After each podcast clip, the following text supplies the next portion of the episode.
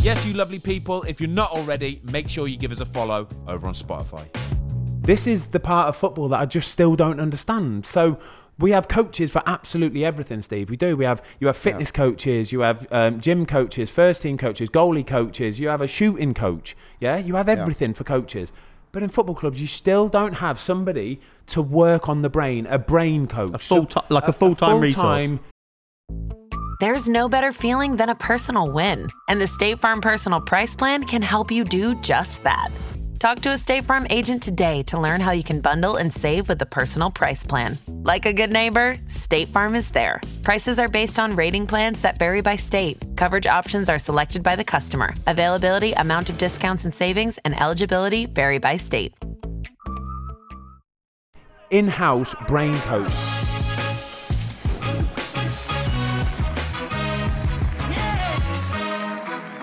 Hello, everybody. Welcome to the Fozcast. Today, we are joined by a platinum selling author of the world famous Chimp Paradox, and more recently, his new book, A Path Through the Jungle. It is Professor Steve Peters. Welcome, Steve. Thank you very much. Thanks for inviting me. Oh, it's a pleasure. Honestly, it is a pleasure and an honour to meet you. Well, actually, I've met you before, actually. Um, and I don't want to do you the disservice of trying to explain exactly what it is that you do. So, are you able to tell the listeners exactly what it is that Steve Peters does?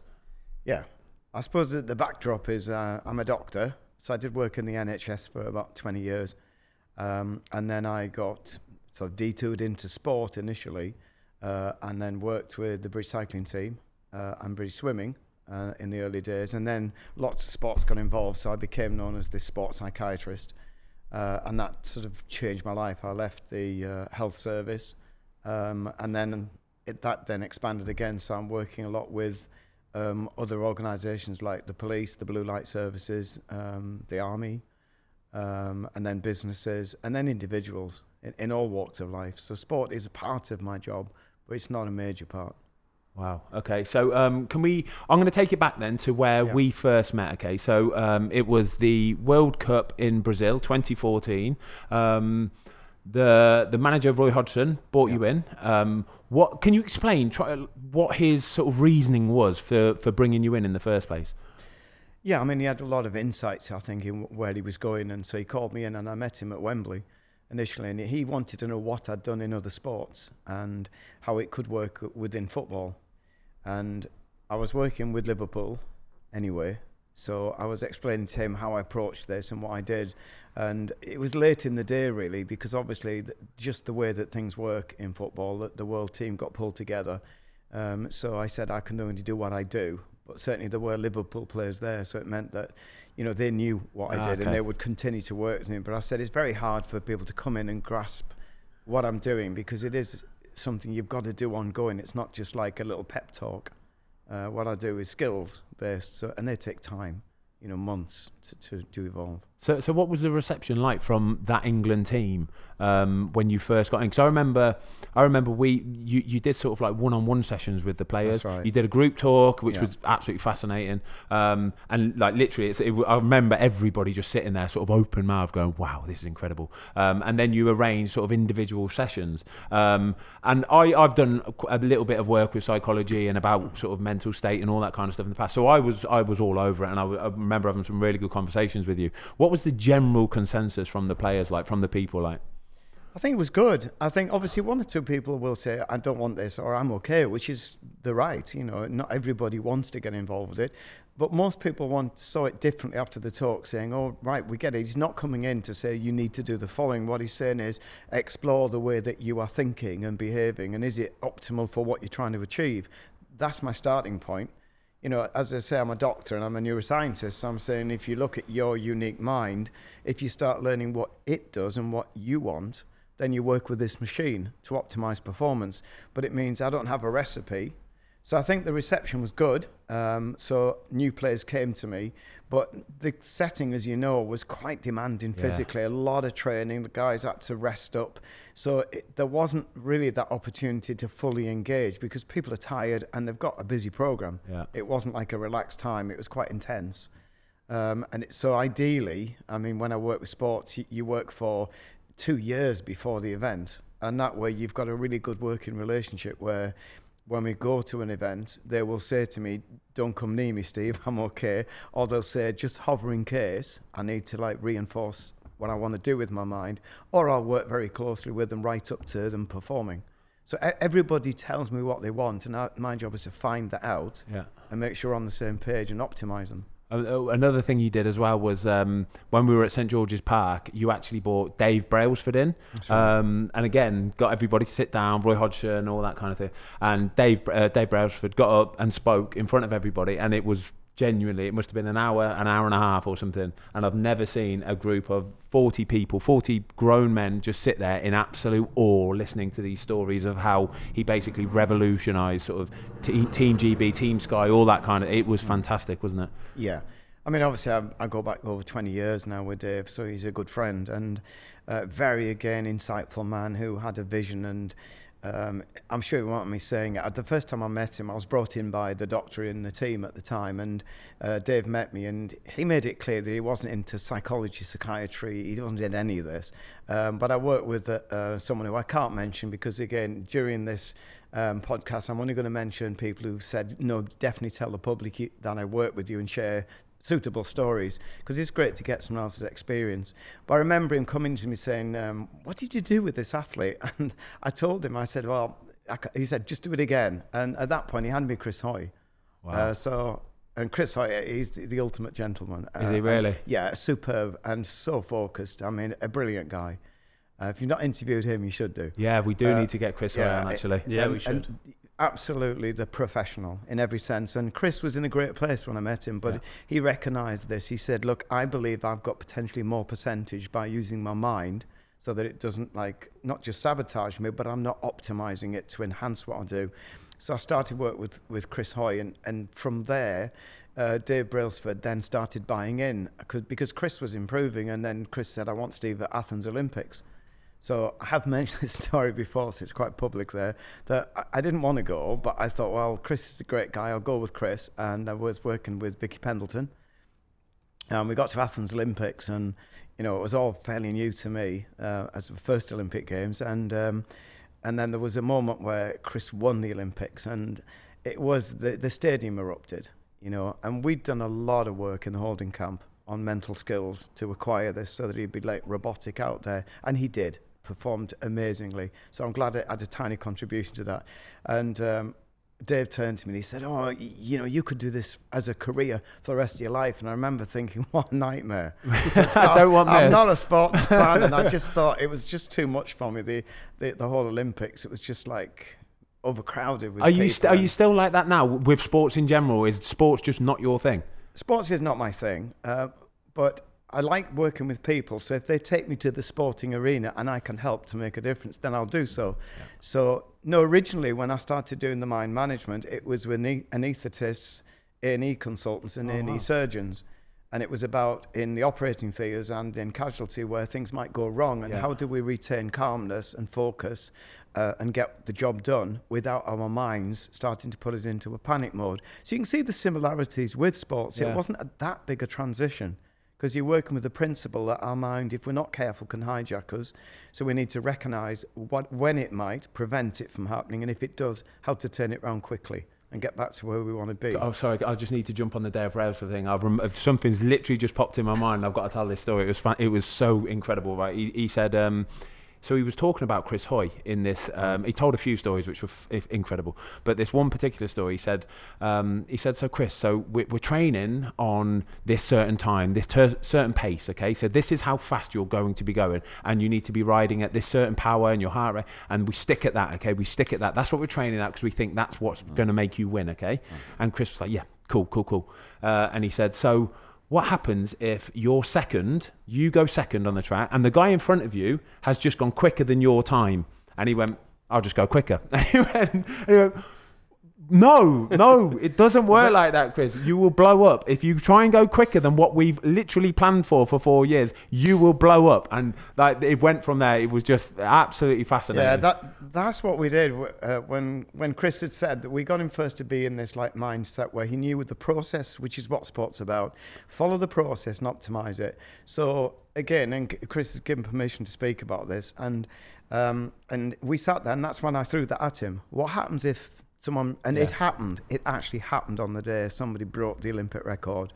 And chris said initially he did have that like panicky feeling and then he thought no because we rehearsed this because he did say i'll go faster. And that's where i went to dave and i said dave whatever happens we need to keep him calm and he needs to follow process because he and and chris to be fair switched off completely he said i didn't even know what was happening when the third and second guy went up. He was totally focused and he got on the bike and performed as he knew. And I remember Chris saying to me, he didn't remember it was the Olympics wow. until he went through the line and looked up and saw the flags and then he realised, and by which time he'd broken the Olympic record again and got the goal. And that's about being robotic. That That's about that muscle memory and it could be in the velodrome on a on a Tuesday training or yeah. it could be at the Olympics but that's partly the the body yeah. and then partly the mind where you're training it to be yeah. at any other ride.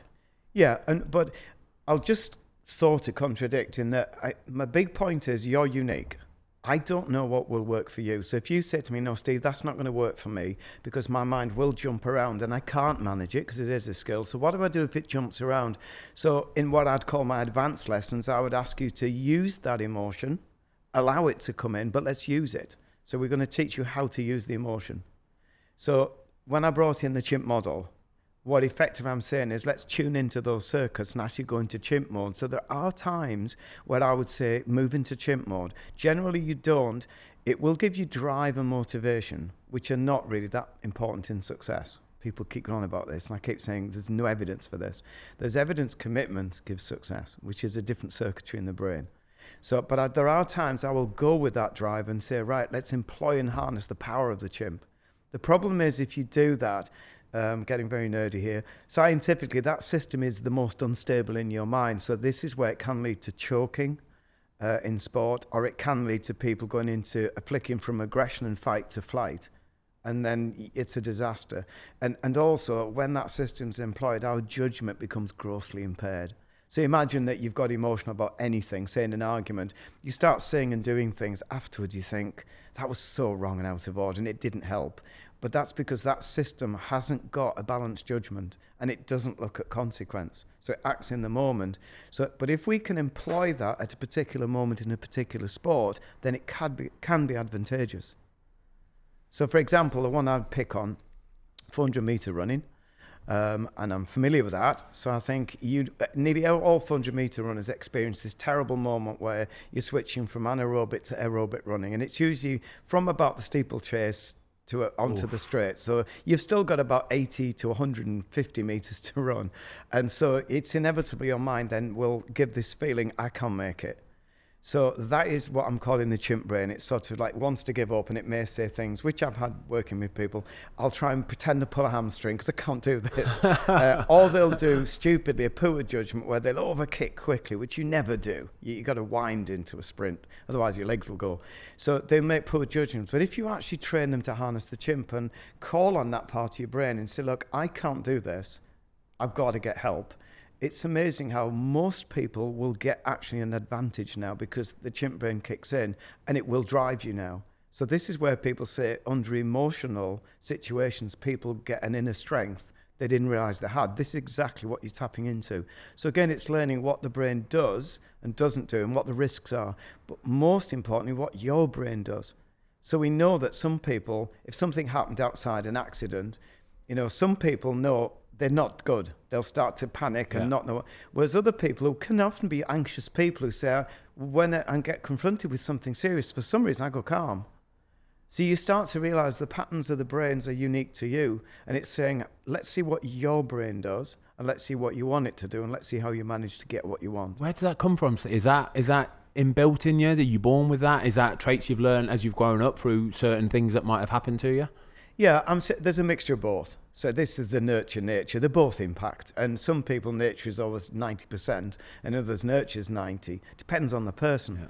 Um, but if you want to go really nerdy, uh, uh, the, the big one that I quote again is the studies done on, on a fetus. Uh, and when we stress a mum and we see cortisol levels rise in the bloodstream, so this is the hormone when stress is starting to appear, uh, or we measure heart rate, which is another one which potentially can be stress. Uh, we notice that most fetuses react to that, so their heart rate goes up and the cortisol level will rise, the fetus responds. But some don't, they're just horizontal. I say, I joke about it, saying they sort of say she'll get over it. Uh, and then if you look at those babies six months after birth, it's the same pattern. So it's genetically driven. So we're almost born with a system which is either horizontal, which is very few people, or it's really quite anxious Yeah. and jittery and paranoid and defensive. Is that the majority of people? That's the majority because that's your survival mechanism. So, again, I say to people, if you were born with the system which is horizontal, you wouldn't survive Yeah. in the wild because you know you can't You're just think, well, it's just a leopard. You know, you've got to panic and get up a tree. So. I think people should celebrate if their brain is giving them a lot of jitteriness, paranoia, anxiety feelings. They should celebrate that as being healthy, but not helpful. So it's learning to say, right, when do I need to use that, which is rare Yeah. Uh, but it needs to be employed. And when do I use that energy and turn it round? So I manage that system. And that's what I'm about. It's saying, right, you've given a predisposition, but not predetermination. So if you've got predisposition to be like an anxious type of person, then you're you can determine what's different by just managing your skills in your mind to become actually a relaxed person who doesn't have those sort of like quick reacting moments. It's, it's amazing those two because I read your book years ago and it was it was absolutely fascinating. It, it still is to this day. Read it again recently and that's something I've had to work really hard on is is managing the, the chimp Yeah. and saying like and I think it has come a little bit more with age and where I've said no let's just break this down because this isn't a kind of rational thought. It's not it's it's not doing me any good. So then I've had to kind of engage with the other side of my brain and say no okay let's break it down um, you're on on the other other side of things when we talk about being like horizontal and stuff. Whenever we go anywhere and whenever we travel, I get this like anxiety about missing the train Time and like yeah, if we've got time, a two-hour yeah. journey, I'm wanting to leave four hours in advance, and Ben's wanting to leave an hour and a half in advance.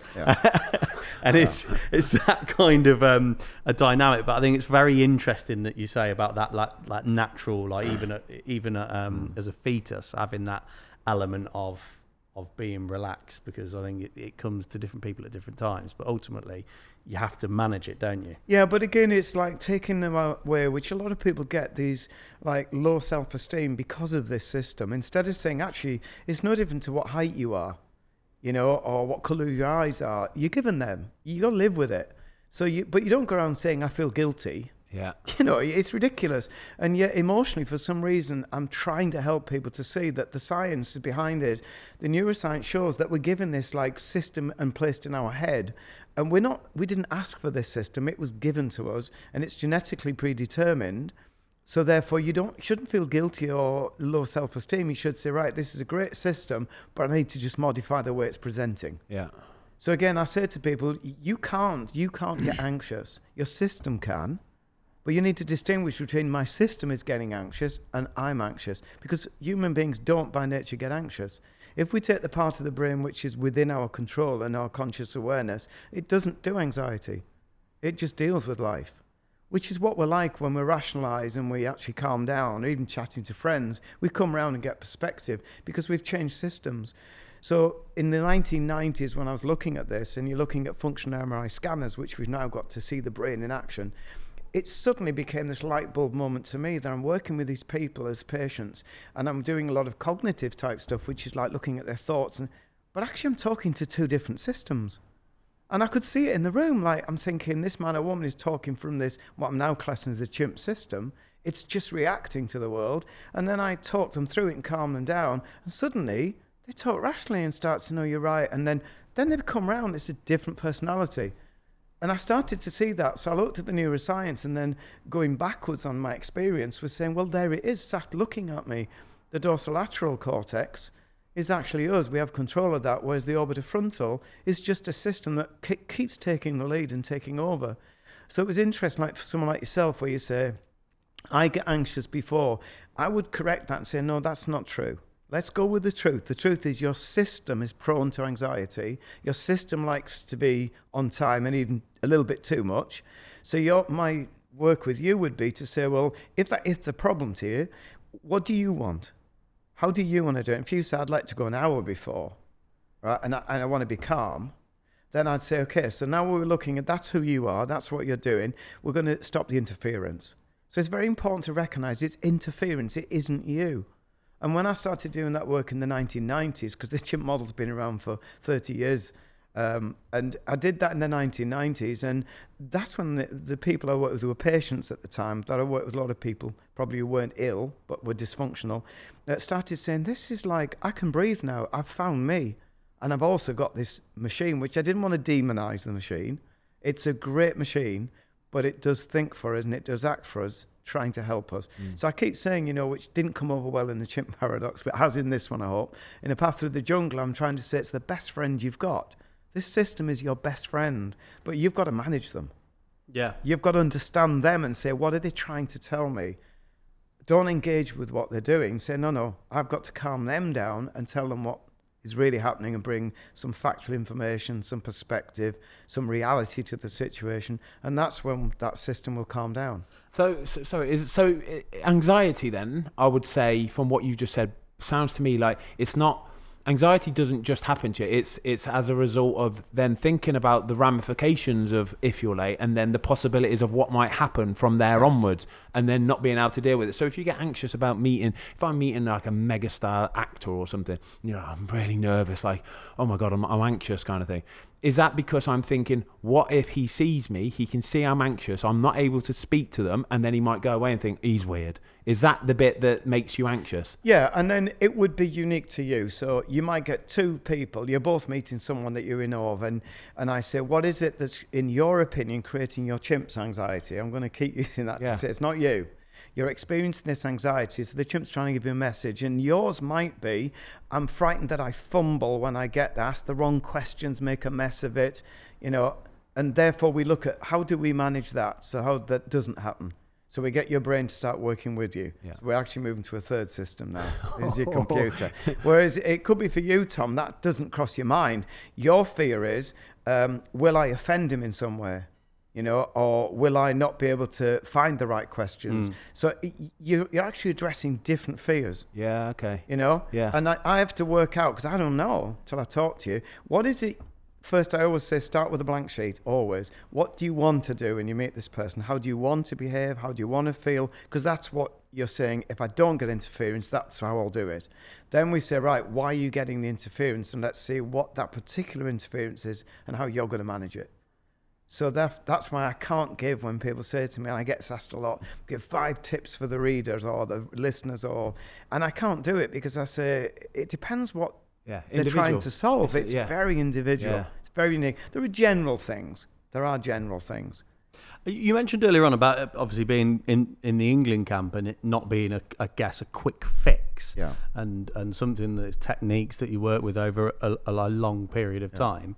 So with with the England, look at that World Cup for example. We we got knocked out. England got knocked out in the group stages. So maybe in an ideal world you would have worked, want to work with them six months in advance, but you had to deal with with mm. what what what option you had when the result isn't what you expect, but maybe the preparation was good, because you said to me, Ben, and you've said on the podcast before, with Roy Hodgson and that England team, it was a good camp, it was a happy camp, Yeah, was, the yeah, preparation was yeah. good, just the outcome wasn't right. Yeah. You can't win every time, can you? So when you feel like the preparation is good, but the outcome isn't what you want, how how how do people deal with that? Again, th- the ideal way for me, uh, obviously, I have to deal with like sudden things that happen. You can only do what you can do. So I change tack then. Because one thing when you've got a poor outcome, you're not prepared, you're just not prepared, is you want to express that. And you've got to go through almost like a grief reaction. I mean, this meant so much to them and so many people watching that you've got to accept that the way the mind works is you now go through a grieving process, which can take any time from like normally it's around three months. Uh, so it's a bit like a broken bone. Six weeks is the really Ah, bad okay, bit, yeah. then it heals and remodels. And the mind is very similar on a similar time scale. So you've got to acknowledge we need to learn how we deal with it in the first six weeks. uh, and then what to do in the next, and then beyond that. But it's very unique to them. In the ideal world, what you would do is you prepare in advance. So let me try and give an example for me coming here. Let's say that I came in here and I've not prepared my mind for this. This could go wrong. You ask me something awkward, or uh, I start fumbling with stuff, and I think I haven't got these points across. Something goes wrong, and I go out of here and I, I feel like oh, I don't want to do this again.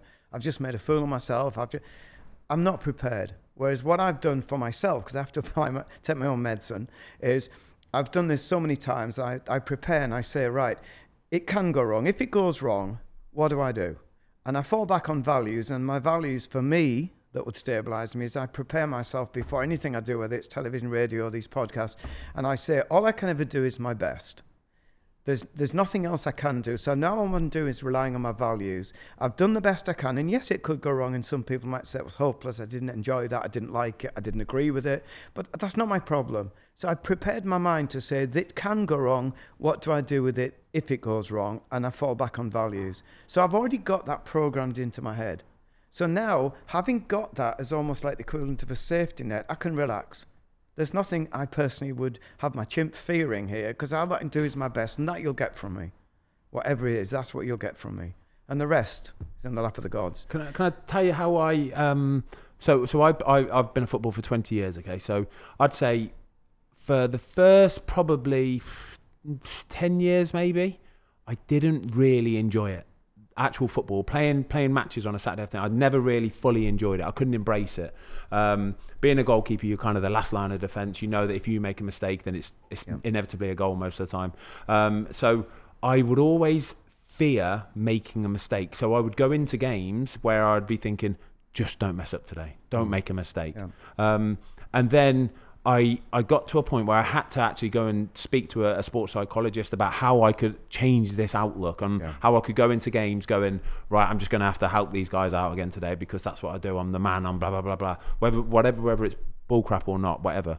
Um, so I found a way of doing it, and I, I, I found for like literally for the last ten years of my life, and I think it's something to do with having children as well. Once you start having children, I, I, I felt like there's just more important stuff. Yes. So I actually got into a mindset of going, and I'm sorry for swearing, but I used to just say, "F it." I did. I used to just think, if I make a mistake, f- it. So when I'm when I'm it's the 90th minute of a game and we're winning one 0 and they're putting a ball into the box and I know I'm going to have to come for this and it takes a lot of courage because I know people are watching me and expecting me and if I don't come for it, people will go, "He's a shithouse. He should have come for that. He shit hmm. himself."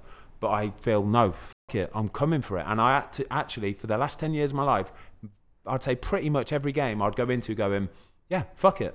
And I, if I make a mistake, cool, I'll own it. But I found that is the best way to deal with it. And it sounds so simple to say it, but that's how we kind of Isn't that just basically echoing what, what Steve said in the fact that you've, you're prepared? Yeah. So if if if you're there with trepidation, thinking, "Oh no, I'm going to make a mistake," but you've called in sick twice and haven't trained, and oh, my ham- hamstring's a bit Yeah. tight because I've had a few beers the night mm. before. That's where you, but you you train right Yeah, and I've you prepare properly right, at and then yeah. and then it's in the lap of the gods. Because what you're saying is now I've got that all in my mind and I've got this what equivalent of a safety net. Now I can get on and enjoy it and Yeah. do my stuff, and that will produce success. And that's true of anything. But then there may be other things you've got to bolt on.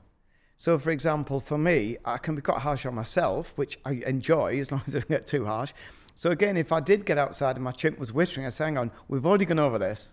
All right, I'm not discussing it, but also I would challenge if you don't like it, don't do the job. Nobody's forcing you to do it. Yeah. Don't do the job. And then usually my chimp will come and say, well, I want to do it because I want to help people, and then stop moaning. Yeah, all right. So you can have a discussion with yourself, but I think those discussions are really important because when we don't discuss them, uh, that's when it goes round unconsciously in your mind and unsettles you all the Yeah. time. So part of my job is to get out of you how are you're going to, what is your fear that from the chimp, and also how are you're going to manage it, which will be u- unique to you. Yeah. So again, I don't know how other people deal with it because I can't say it's just individual to that person. For me, I, I always have discussions, and it's something for people listening is, if you want to look at the science, you must talk out loud. That sounds bizarre, but you must, even if you're on your own, talk out loud because the way the brain works is when you keep it in your head and you think, it gets goes round in circles, circuitry wise, and the, the chimp brain or the orbitofrontal cortex holds the, the field, it holds power. So you can't get beyond it. So that's why all these problems just circle in your head. Whereas if you sit down in a room on your own or with someone, and you just express your fears and your concerns and, and let it out, your brain starts to process it by using a different part of your brain to listen and bring perspective. So that's often why when we talk something out, it's I feel better Yeah. for talking. Yeah. There is a science behind it, but it's something we all can do rather than allow things to fester in our heads. Anything, just talk them out. And then you, you'll start to rationalizing, use executive skills, you organize things, you become logical.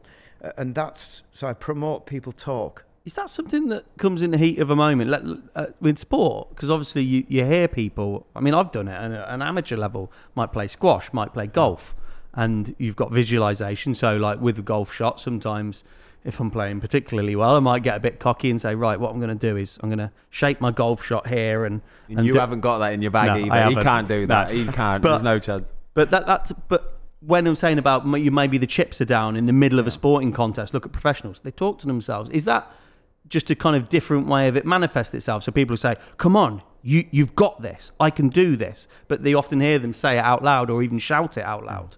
Yeah, and, and both work actually sort of saying to yourself, come on, you can do. You're encouraging yourself. But also, you know, even fears. I just don't think I can do this. Sometimes if you talk them out, then you do get that answer to say, well, hang on, have a go. You know, you've nothing to lose here, Yeah. everything to gain. So you can actually talk yourself through it, which a lot of psychologists do. They do this rationalizing of thinking and positive thinking. I think I, I like to sit with reality thinking um, and get perspective rather than positive, because sometimes you can try to fool yourself. But the other thing that's really important when you mentioned there is a lot of people shout out or express when something goes wrong. Uh, and that's now a different system. What you're doing there is uh, when you look at the way that this orbitofrontal chimp system primitive works, it never looks for solutions. It doesn't ever look for solutions. It looks for avoidance of problems, and there's a difference. So it'll, it'll avoid problems. So therefore, it's not a solution maker. And one of its solution is one of the ways it believes is a solution is it just screams. When it's had a good scream, it's okay. Yeah. But nothing's changed, but it feels good. So, and, and I encourage that. I think that's something, if it works for you, then express. You know, whereas other people say, if I start expressing, it gets a hold of me and it gets worse.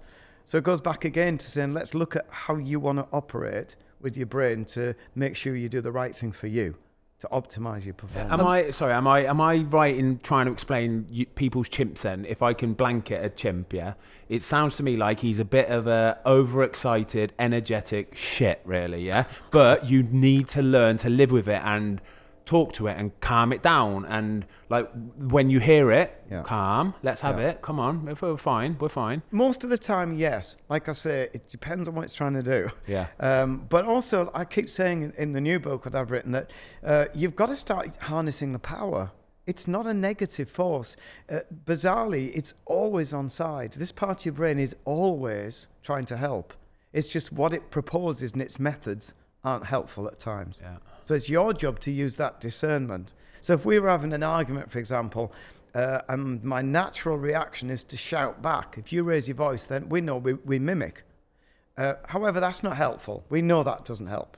Um, so it's better for me to say, right, I'll go calm and listen first. Now that will help. We know that. So it's learning to say, right, we're not going to go natural, we're going to go supernatural, I'd call it, and say, I'm going to change systems because then I'll get the outcome I want. So, but there might be times where people say, yeah, but when I scream, that person listens. Uh, I'd be pushed to actually believe that, Yeah. but it, they could be right. And I'm have to say, right, okay, it, when you're talking to that unique individual, their chimp responds to a bit of Yeah. you know, of- shouting yeah. back, and then they're both calm. But it, it's that's why I'm saying when I'd work with people, it's longer term rather than one-offs because you're saying, how do I start really understanding myself and understanding what presses my buttons, what doesn't, uh, and then working out my methodology for how I want to present myself. So how important is body language then? Let's let's look at that scenario there where um, you might go supernatural and say, do you know Yeah. what? My instinct and my chimp wants Yeah. to shout back Yeah. and shout louder is often Yeah. often the case. And we, I always my example is always probably the worst example I think at home, you know, with my wife or something like that. But what happens with your body language? So if you say, okay, I'm going to listen, yeah, but your body language is off, Yeah. and the other person can see that. So, uh, how how important is body language, and is this something you like actively work on with people? No. I think it's really important. I don't because I think you end up being false, and you're absolutely right. If your facial expression doesn't marry the rest of your body, then n- nobody's fooled. We know that. You pick it up. Uh, the the chimp brain reads body language. We can't. So the human side of the brain, we just have no idea. Really, right? yeah. The The, chimp chimp, brain that. picks it up rapidly, and it will get it right. So it'll get that like not happy feeling, or this person feels genuine. So the answer is you your facial expression is closely linked to your thoughts and, and emotions. You can't disentangle them. So children demonstrate that beautifully. As adults, we try and mask it, but we don't do that well. People think they're good at fooling, but most people go away uneasy. Their chimps are telling "Mm, I'm not sure. Uh, the answer is change your thoughts and beliefs, then your body language will mimic what you believe. So if I'm having this terrible argument with Ben and then I suddenly think, you know, it's not helping me, but I believe that the best thing for me to do is stop and listen, but I believe it sincerely, not just hold your breath and wait for him to come and then go for him. Yeah. If I actually believe that this is the best way forward, then my body language and facial expression will mimic that. That's a that's a lot of discipline. Yeah. It, it is It's- that's that's good mind it's a skill. It is yes. It's not discipline, really. It's a skill. I'm only correcting you because again, if you start saying it's discipline, you're putting this pressure on people. You know, there's a subtlety between having that discipline where people say, "Oh, I can't do it, I can't," and a skill where people accept skills are acquired. You have to work on them, and you work on them for a long time. And some days you don't get it right with the skill, so you're then a bit kinder to yourself. Say, "I don't always get it right. It's a skill." You know, whereas if you take it to discipline, then it sounds like you should always be able to get it right. Yeah, Do you sure. think ego ego comes into that a bit then? Well, Because it can get muddled in. Yeah, It I can think get muddled in. I, I think somebody with a big ego would struggle to um, not go back at somebody. but that's yeah, the, but, that's the but skill then then. again, yeah, but if you talk it through and say, I mean, obviously, going to a previous life of mine where I'm working in forensics, and you get guys who are very fast tempers and have got themselves into trouble. Uh, because of it, and you talk to them, and they're sat in a pub, and someone's eyeballing them, and normally that would lead to an escalation. Uh, and you say to them, "Is your belief that someone who gets into fights is a tough guy, or is your belief that someone who can walk away is a bigger guy?" Sometimes they change their mind, say, no, it's a bigger guy, and they walk away, and, and they don't say to bite my tongue out. They say, no, I felt big. I walked, because their belief has changed.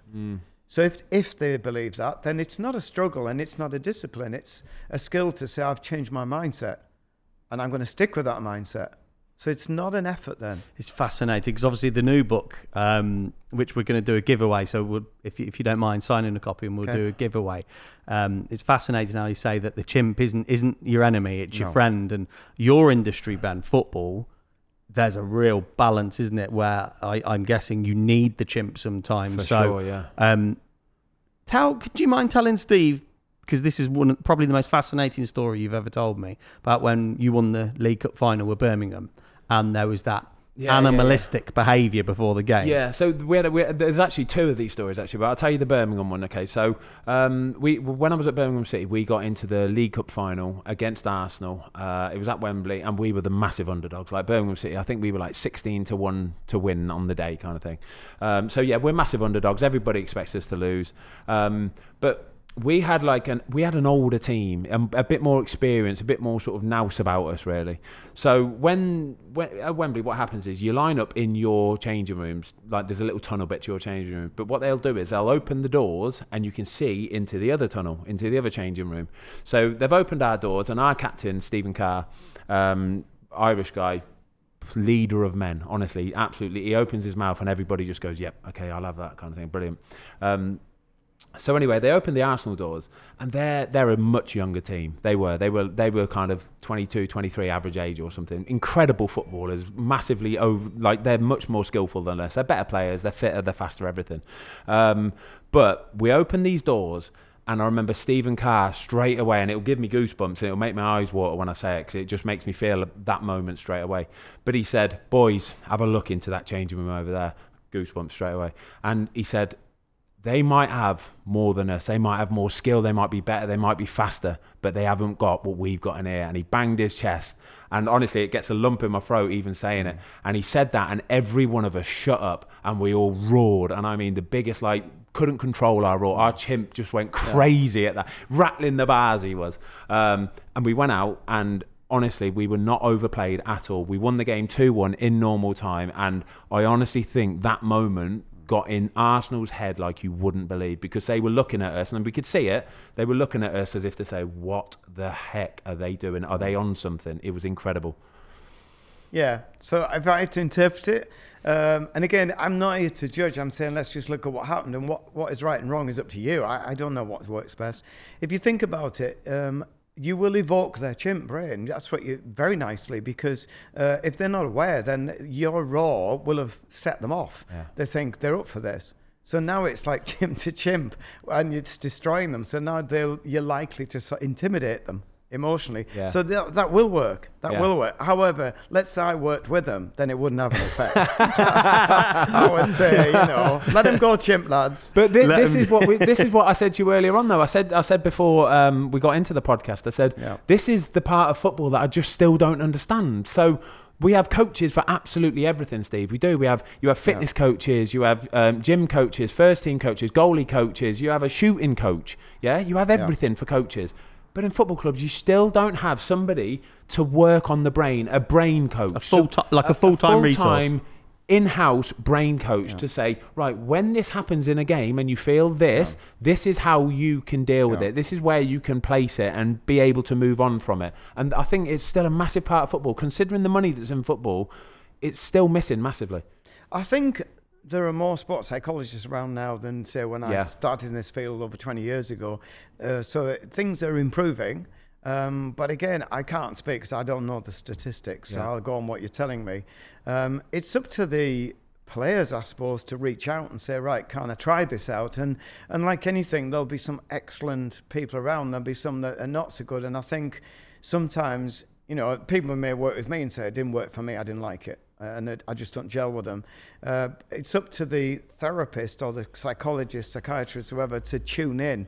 And that, that like footballers, they'll have a skill base in its own right. yeah So I think in the past, if I look back 20 years ago, the difference is I think then they came in with a recipe.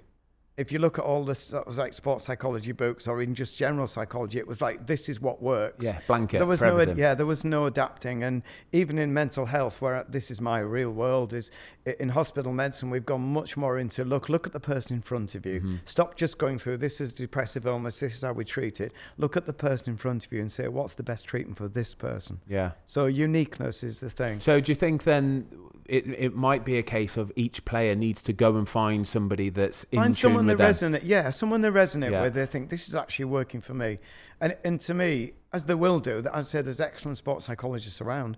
Is um, to uh, do a two-way process. It's not me telling. It, I work with the person. You sit together and explore what's they want and what their mind's doing. And again, it's like you just said with the tunnel experience. You know, if you get them roaring you know, it might be an advantageous thing to do. It intimidates, back to your body language. Um, but it might be you have to learn, right, what's the potential if they don't respond? Yeah. And if they do, what do we do next? So it's almost like a, a plan, like you would in football. What's the moves? You know, what are our strategies? So you can have strategy psychologically uh, so that you're working with your opponent and seeing what are they doing. yeah Uh, it depends how strong the opponent is. So, Well, it's like t- tunnel management. Um, like if you're in a surprised it's not been talked about more, like in the football tunnel where the teams are there. It's like gladiators ready to go yeah. out, ready to go to. And I, I called that like a war cry, isn't it? Yeah. Look at. Look, can we just talk about the All Blacks for a moment? So, mm. obviously, there are other other nations that do it, but the All Blacks, historically the best rugby team in the world, when they do the haka before the game, I don't care kind of who you are on the other side of the pitch. That must intimidate it surely. It depends on the person. I mean, I'm taking extremes. I mean, devil's advocate, but yeah, generally, if the person receiving it's just not trained in any way, hasn't thought it out, then you'd expect it to intimidate them. Not everybody, remember. yeah. Some people would actually get up for it and Yeah. think, great, they're setting themselves up, and they love that. So when somebody beats their chest and says, I'm going to, there are a small number of athletes who actually get energy from that and think, love it, bring it on. Is that like fight or flight type? It, that's the fight where their their uh, mind is saying, if somebody throws the gauntlet down, I pick it up, And that can be natural for them. So actually beating your chest is probably counterproductive for you because all you've done is given them the energy to take you on. Are there are the people that normally rise to it the elite athletes? No, my experience, I only one man was one experience, but uh, I've found that athletes at all levels and unique ones, Olympians and all the rest, and uh, world class athletes, are, are unique to themselves. Yeah. I, I find them are all different types of personalities. So you get some of them who are so getting themselves such a state before a competition and allow their mind to just run crazy, But still can do and it. still win, you know, and still flick into it. And they're just their ability is unbelievable. And you get others who are just so driven and whatever, and they're useless when they get out there. It's amazing when when you talk about big game players and and that when it really matters and people perform performing under pressure, is that we talked about it earlier on, but when when it needs a calm head, is that then a percentage of that the the best maybe will be that's a natural, uh, but then If you- obviously that's trainable. Yeah, eh, when I went into this, obviously, I, I was it was new to me in sports. So I like to. I'm a doctor and a scientist, so I went into the research that had been done. There's not that much, but there's some substantive research. And from my perspective, using the model that I've got, I realised that when people go in the zone, as they talked, or in the flow, and they- they do perform really well and they were saying what are the characteristics? And it's like this ability of confidence total focus belief in yourself you know and can you put that into them that was my question can i do that with a sports person? And the answer was i can help them to get there. I can because you're switching to the third system.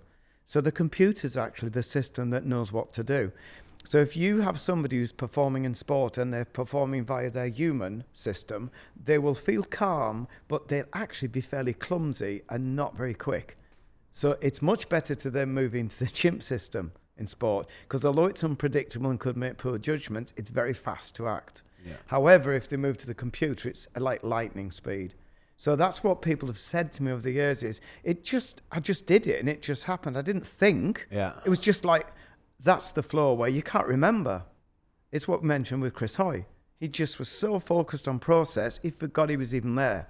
And that's the computer system which is not distracted at all. That's the best one to work on. Is that the unconscious one?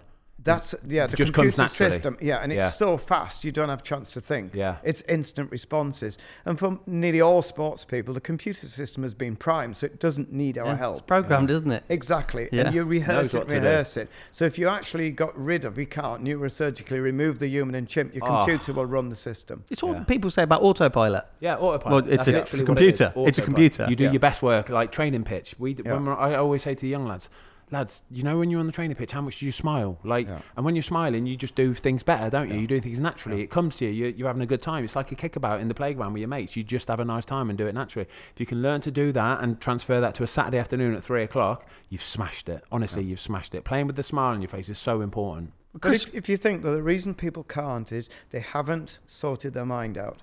So what happens typically is athletes will say to me, "I know what to do, uh, and I think I've sort of like calmed myself down," but then they said, "I'm starting then thoughts come in my head."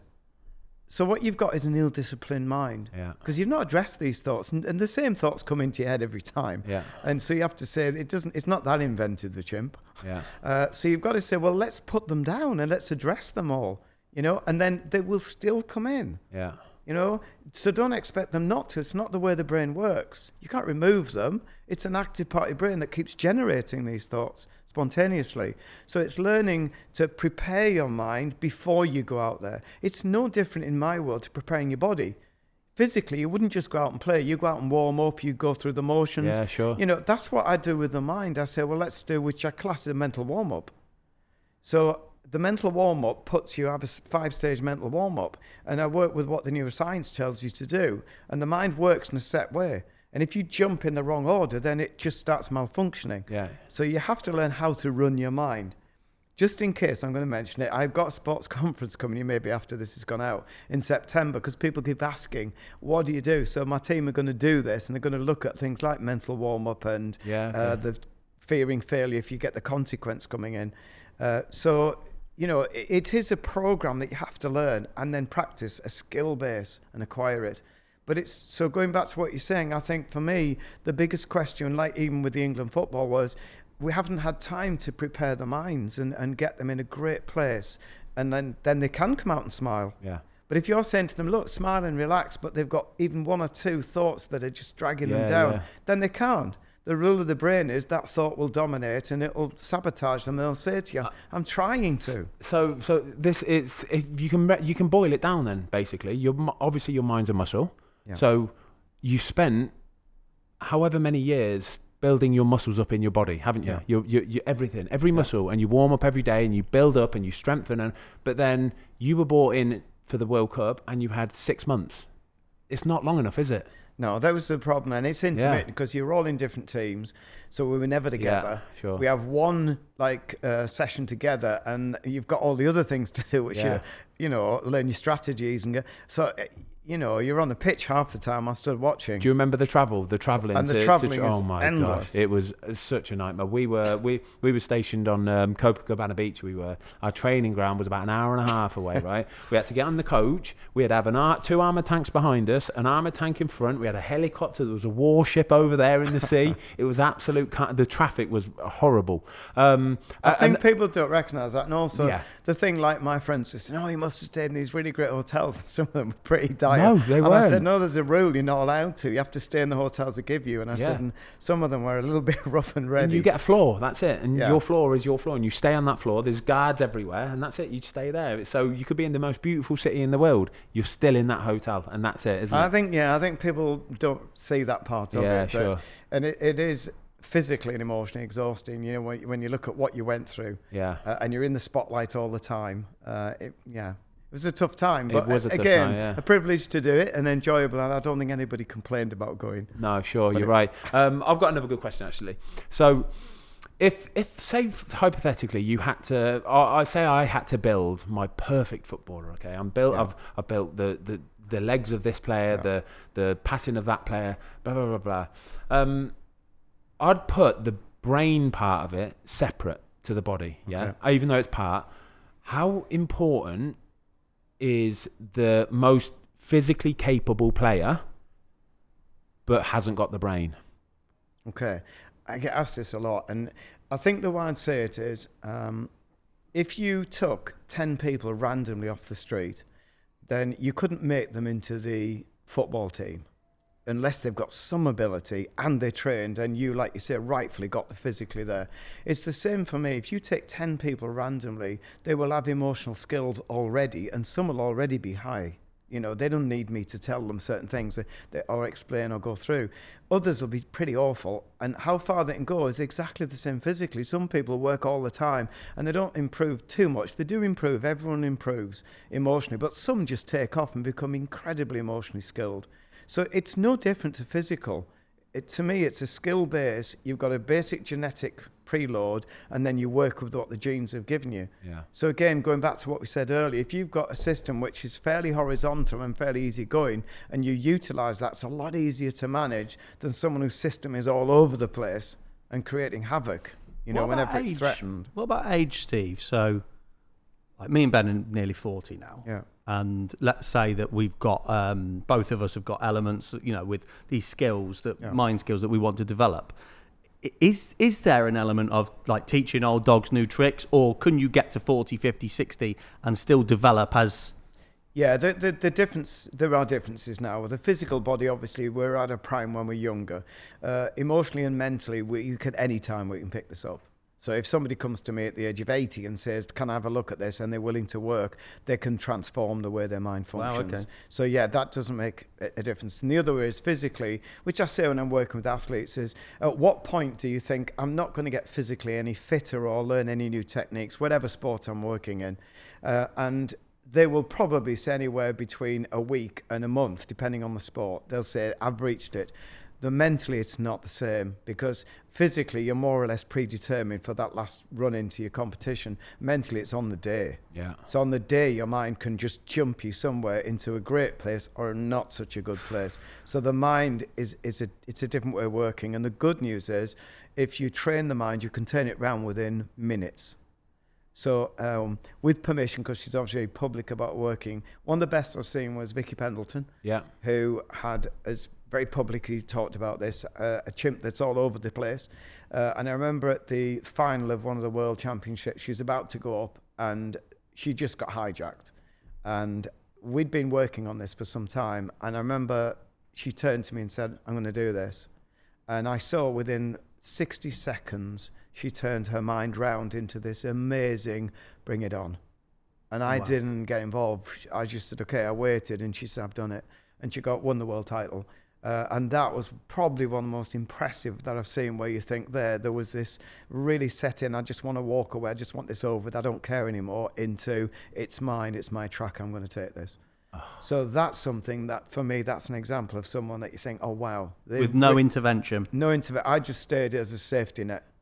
And that point, we know, well, as I say, I work with someone and we know what key points they're going to come. Yeah. I have what I call grade A hits for each individual. I like them to have five, and these are real strong belief stabilizers for the mind and they're unique to the person. So I tease them out, work with them, practicing, uh, and then put them in on the day, and they get better.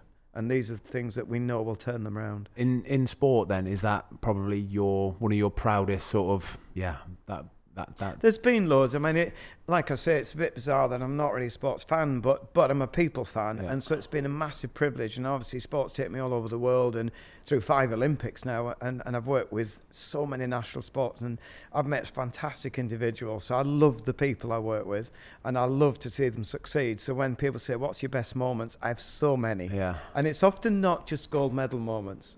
I've had people who've gone to a final in some event, but to me that was the best thing ever. That's their Or gold even medal anyway. Just qualified for the Olympics, Yeah. and to me that was it. yeah You know, we knew they were never going to medal, but and I've supported athletes on that journey, and you feel like you know you're part of their journey, which is fantastic privilege. yeah. Do you think um do you think athletes who are part of a team are different to manage or different to kind of try and work with from your perspective than an individual sport? Yeah. Yeah, you've got to adapt because obviously when you're an individual, you've got autonomy almost. You know, you'll have a coach and depending on what they're like, uh, and then a team behind you. But basically, you're on your own out Yeah. there. In a team, you've got to abide by team rules. So you can't just decide what you want to do. Yeah. So it's very important that the team is cohesive and they buy into a set of values and a set of principles, set of working strategies. So you buy into a team. Uh, if you don't, then you do get problems, and I do get called in where you'll get an individual who's disrupting the team. Yeah. Uh, and we know that sometimes, even though they may be one of the most talented, if you take them out, the team can work then. Yeah, better. You'll get Mhm. more from the team. Uh, but that's not my job. My job is to just. Yeah, absolutely. With with the Olympics, so often you hear about the success stories and the, the highs. yeah. Um, lows are often associated with with losses. Yeah.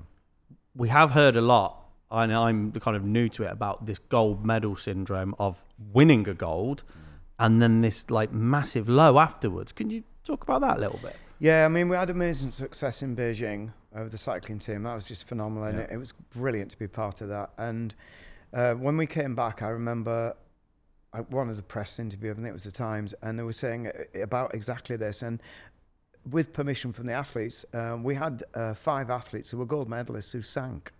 Um, and there's a, lot of reasons people sink after getting a real high because clearly you get this in all walks of life. I, I'm an academic, I'm a professor at uh, Sheffield Medical School. So my job over the last 20, 30 years is teaching medical students to be doctors. And a lot of them experience this. So I've often got calls in August when they've got their exam results. They've become a doctor after five years and now they've just sunk. So we do get this drop. So it's very important that after you've got whatever result, particularly a gold medal, you have something planned. Mm. Because if you don't have something planned, it can just be a holiday or some other venture, or then you, you suddenly lose all impetus and momentum because you, the goal has come and gone. And often it doesn't feel as good as you thought it would. And there's all this hype on the day, then suddenly you, you're out the limelight, it's gone. You're old news. Yeah. And if you're not prepared for that, then you can have this terrible sinking feeling. I mean, we see it medically for anyone who's listening. Uh, when women have babies, that you know, while they're pregnant, many women get a centre of attention. The baby arrives, and we all quite rightly focus on the baby. Yeah. We forget the poor woman who's been through it. So we often to remind the guys, you know, can you her a remember bit of love, yeah. You know, don't don't neglect your wife because she's our girlfriend. She's the one who just produced the child. But again, it's that feeling of you know, I've I've done my job, and suddenly there's this, oh wow, where do I go now? Uh, but detouring on that one, there was some interesting research showing that gold medalists have longer lives than silver medalists. No, there Yeah, yeah. And bronze medalists outweigh the silvers. Uh, Wow. And that's interesting for me. And it, it actually makes sense because what you find is people who get gold medals obviously achieved. So on a good side, most people don't get depressed. They actually are elated for life and think, I did it, I did it. And that's great. And you can relive it. The silver medalists often have a mentality, not all, that I didn't quite get there. And that pervades through life. And it can be quite damning if you're not careful. Instead Yeah. of saying that's phenomenal achievement, the bronze medalists tend to have an approach that, you know, I made it, I made it. Yeah. Yeah, I could have got just nothing. scra- just crept in. Exactly. So it's interesting that I mean, obviously, I'd like to step away from sport and say we can, if we're not careful and prepare ourselves, we do that to ourselves with everything. You know, if we achieve something, great, but if we don't quite achieve it, we can go over that for the rest of our lives. And I, I meet this in businesses, I meet it in career people, not just in sport. And it chews them up instead of saying, hang on, let's just process this. Because it's unprocessed um, outcomes. And instead of just saying, let's look at what the silver medalist meant, then you can, I suspect, get a longer life. Uh, but that was quite an, a strange piece of research. Uh, I didn't like that. No. But, but it does uh, resonate true that people who often feel I didn't quite make it, it eats them up for a long time and Yeah. it can produce low self esteem, low confidence, not just in sport, but in anything. the what if? What yeah, if? what if we'd what done it? And, and you've got to learn to process Yeah. that. It's reasonable to say what if, but not for the rest of your life. No, you're not wrong. It's not helpful. It's in, it's interesting you said there about um, so uh, again when going back to the Birmingham Cup final. So we won the final, um, but we were still in a relegation scrap and.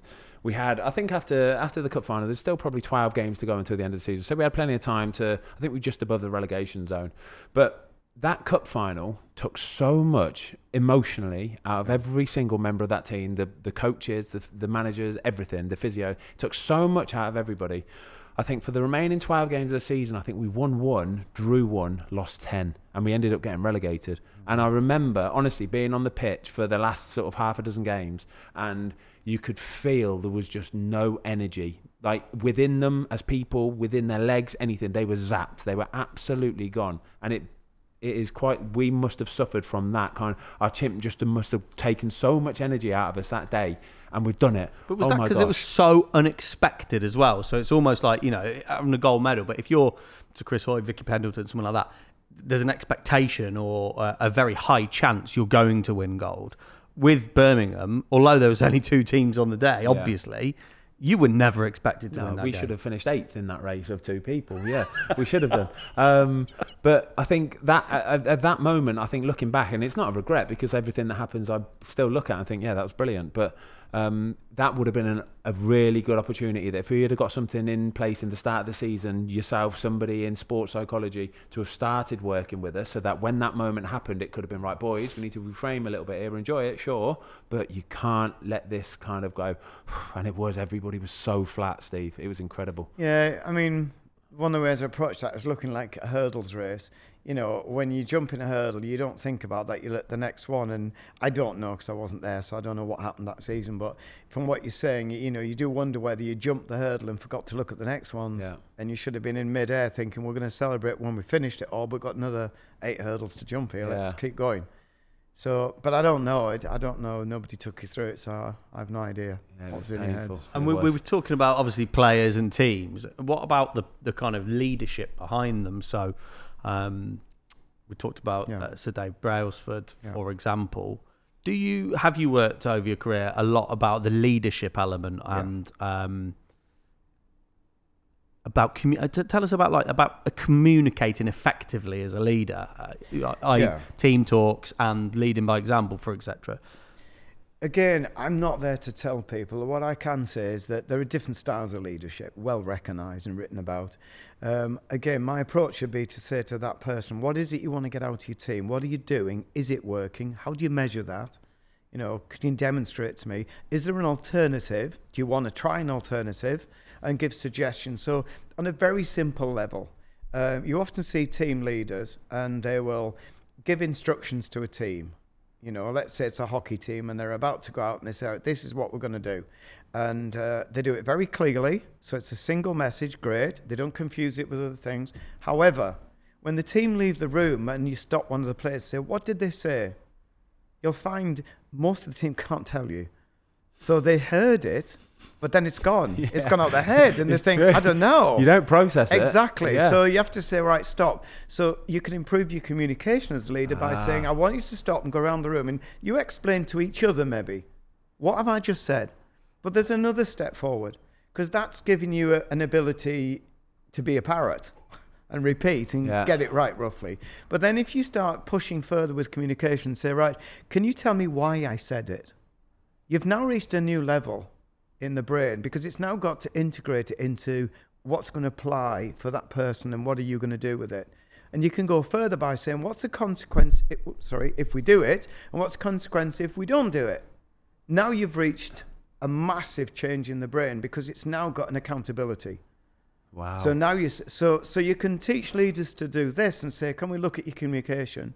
But what I wouldn't do is say, please don't shout at them. I'd say, if that's what you want to do, that's up to you. All I want you to do is is discuss with me what the consequences are, and could it be you need to nail certain key players and speak to them slightly differently?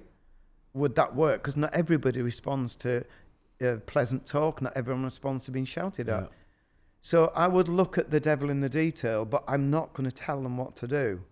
I can offer suggestions and observations and ask them to check it out so that you can check out whether you're succeeding or not. I've never seen I've never seen a manager team talk go like I say the steps there isn't there Yeah. there's like the Yeah. communication steps there are three or four steps it's literally you you Yeah. nailed it on the head he'll talk but everybody is in their own little world of right this is what I'm doing today I'm up against him so just don't mess up don't mess up and I guarantee you most people are saying the same thing all right but you're not listening. You you look like you're paying attention. right. You're trying to catch eyes. Yeah, I'm listening. I'm listening. You're not listening. The problem is then what happens is when, uh, let's go back to the hockey game, they come off the, the pitch and then the, the team manager will start going at me saying, why are they not listening? I've told them and I think, okay, we'll go again.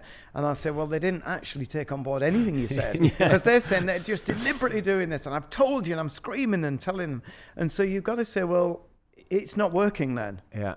You know, and so we'll have to try a different method and see if that can work. But I think it's like you're saying, that's been open to change. Mm. And so there are people I've worked with, like Dave Brailsford, who are really open. Yeah. So uh, again, I never tell him, but he's so insightful anyway. Yeah. He's a natural leader, and he had most of these skills. It wasn't like I went in and, uh, but we worked very well and still do as a team. So we can bat ideas off, you know, and he's got the expertise in the sport, and I've got the expertise in the psychological aspects and the psychiatry. So, and that's like a good combination. But it's the willingness to listen. Yeah. And I have to do that as well as the psych. I've got to stop and listen because every spot I've worked in is unique.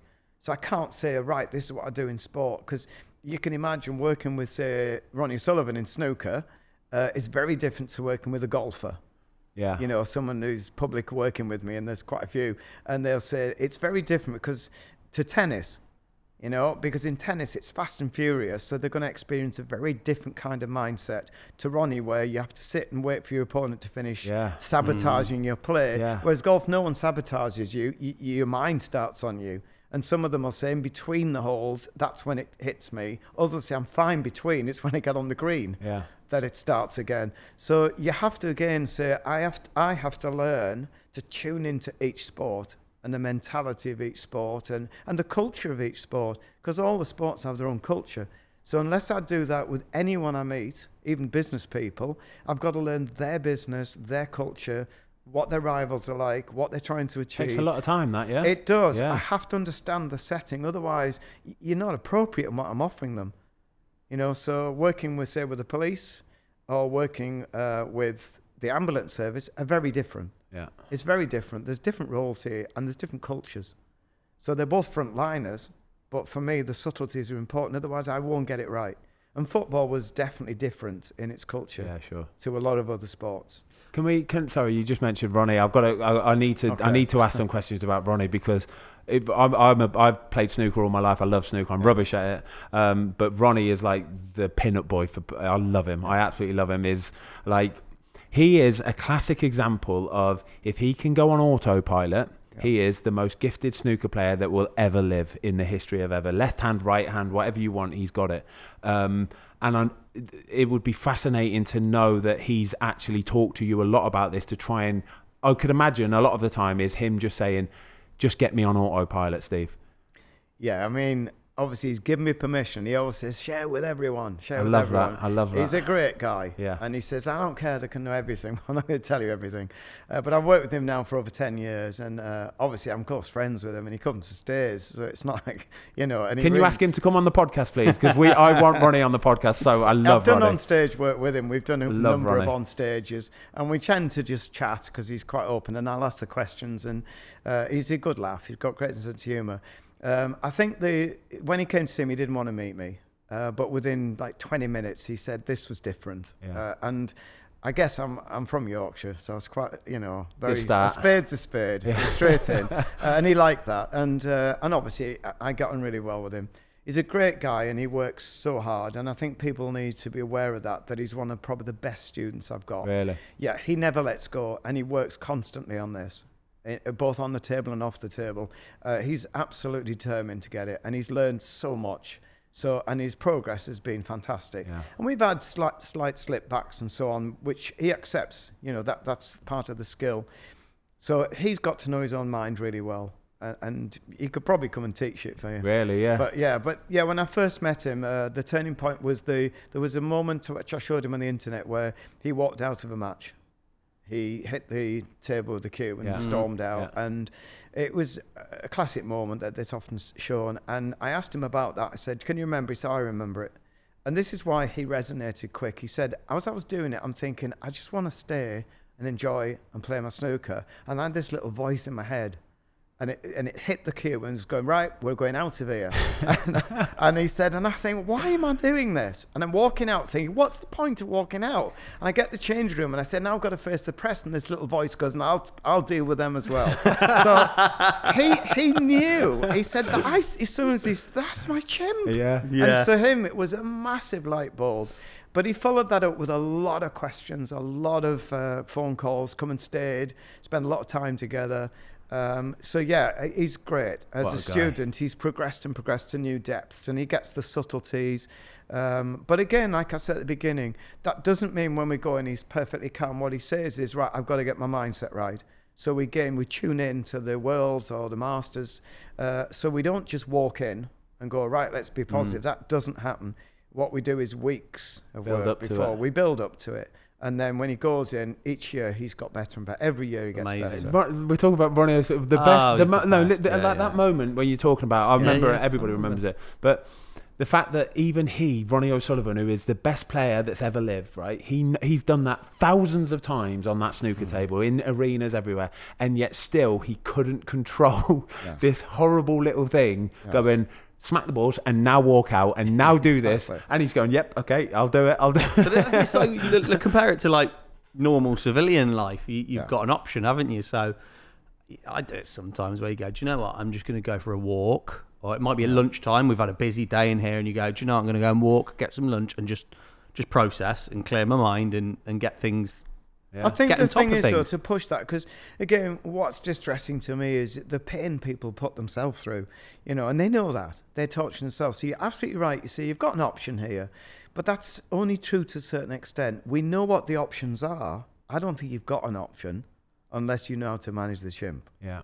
And that's the problem. So when people say, well, just control your emotions, which you can't do, you can manage them, you can't control them.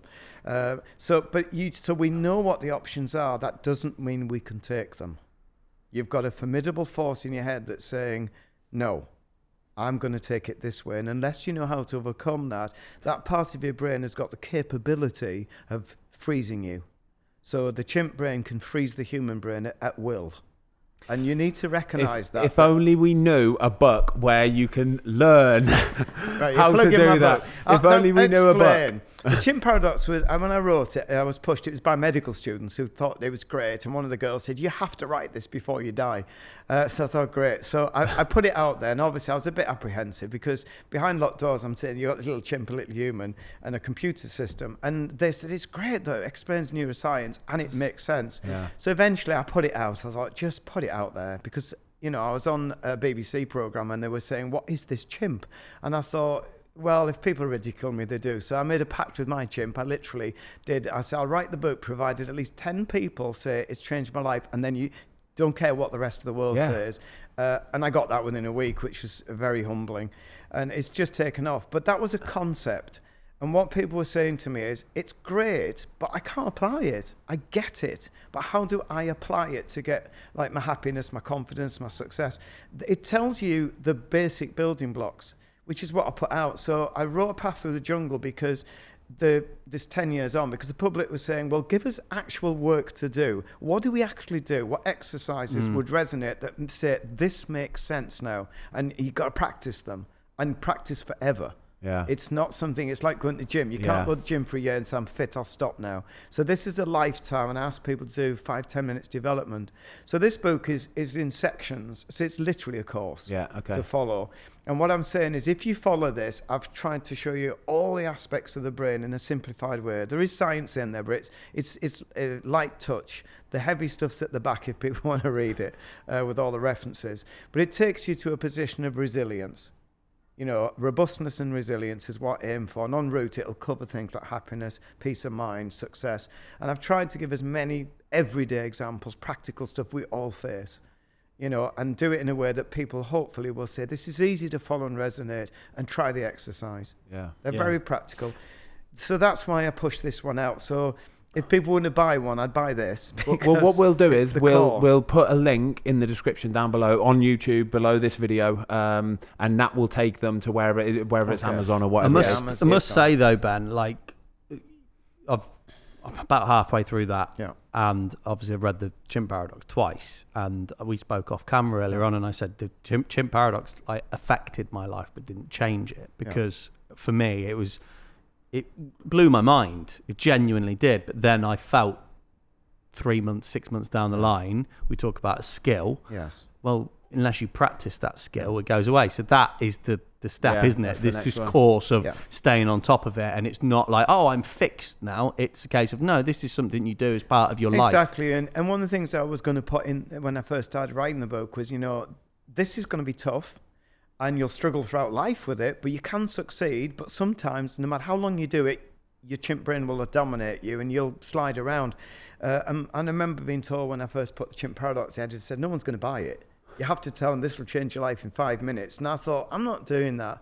It's tough to do this, but what I would say to encourage people, you can make big gains by one or two sessions a week. You can make big differences. Yeah.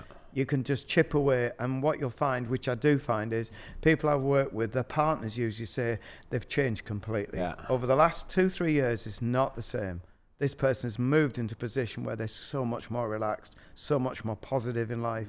So that's a privilege. And again, for the listeners, if they don't resonate with the chimp model, which is not for everyone, there's so many other things out there that they could go to Yeah. you know there's mindfulness and there's meditation uh, hypnotherapy there's lots of options so get something that resonates with you Yeah.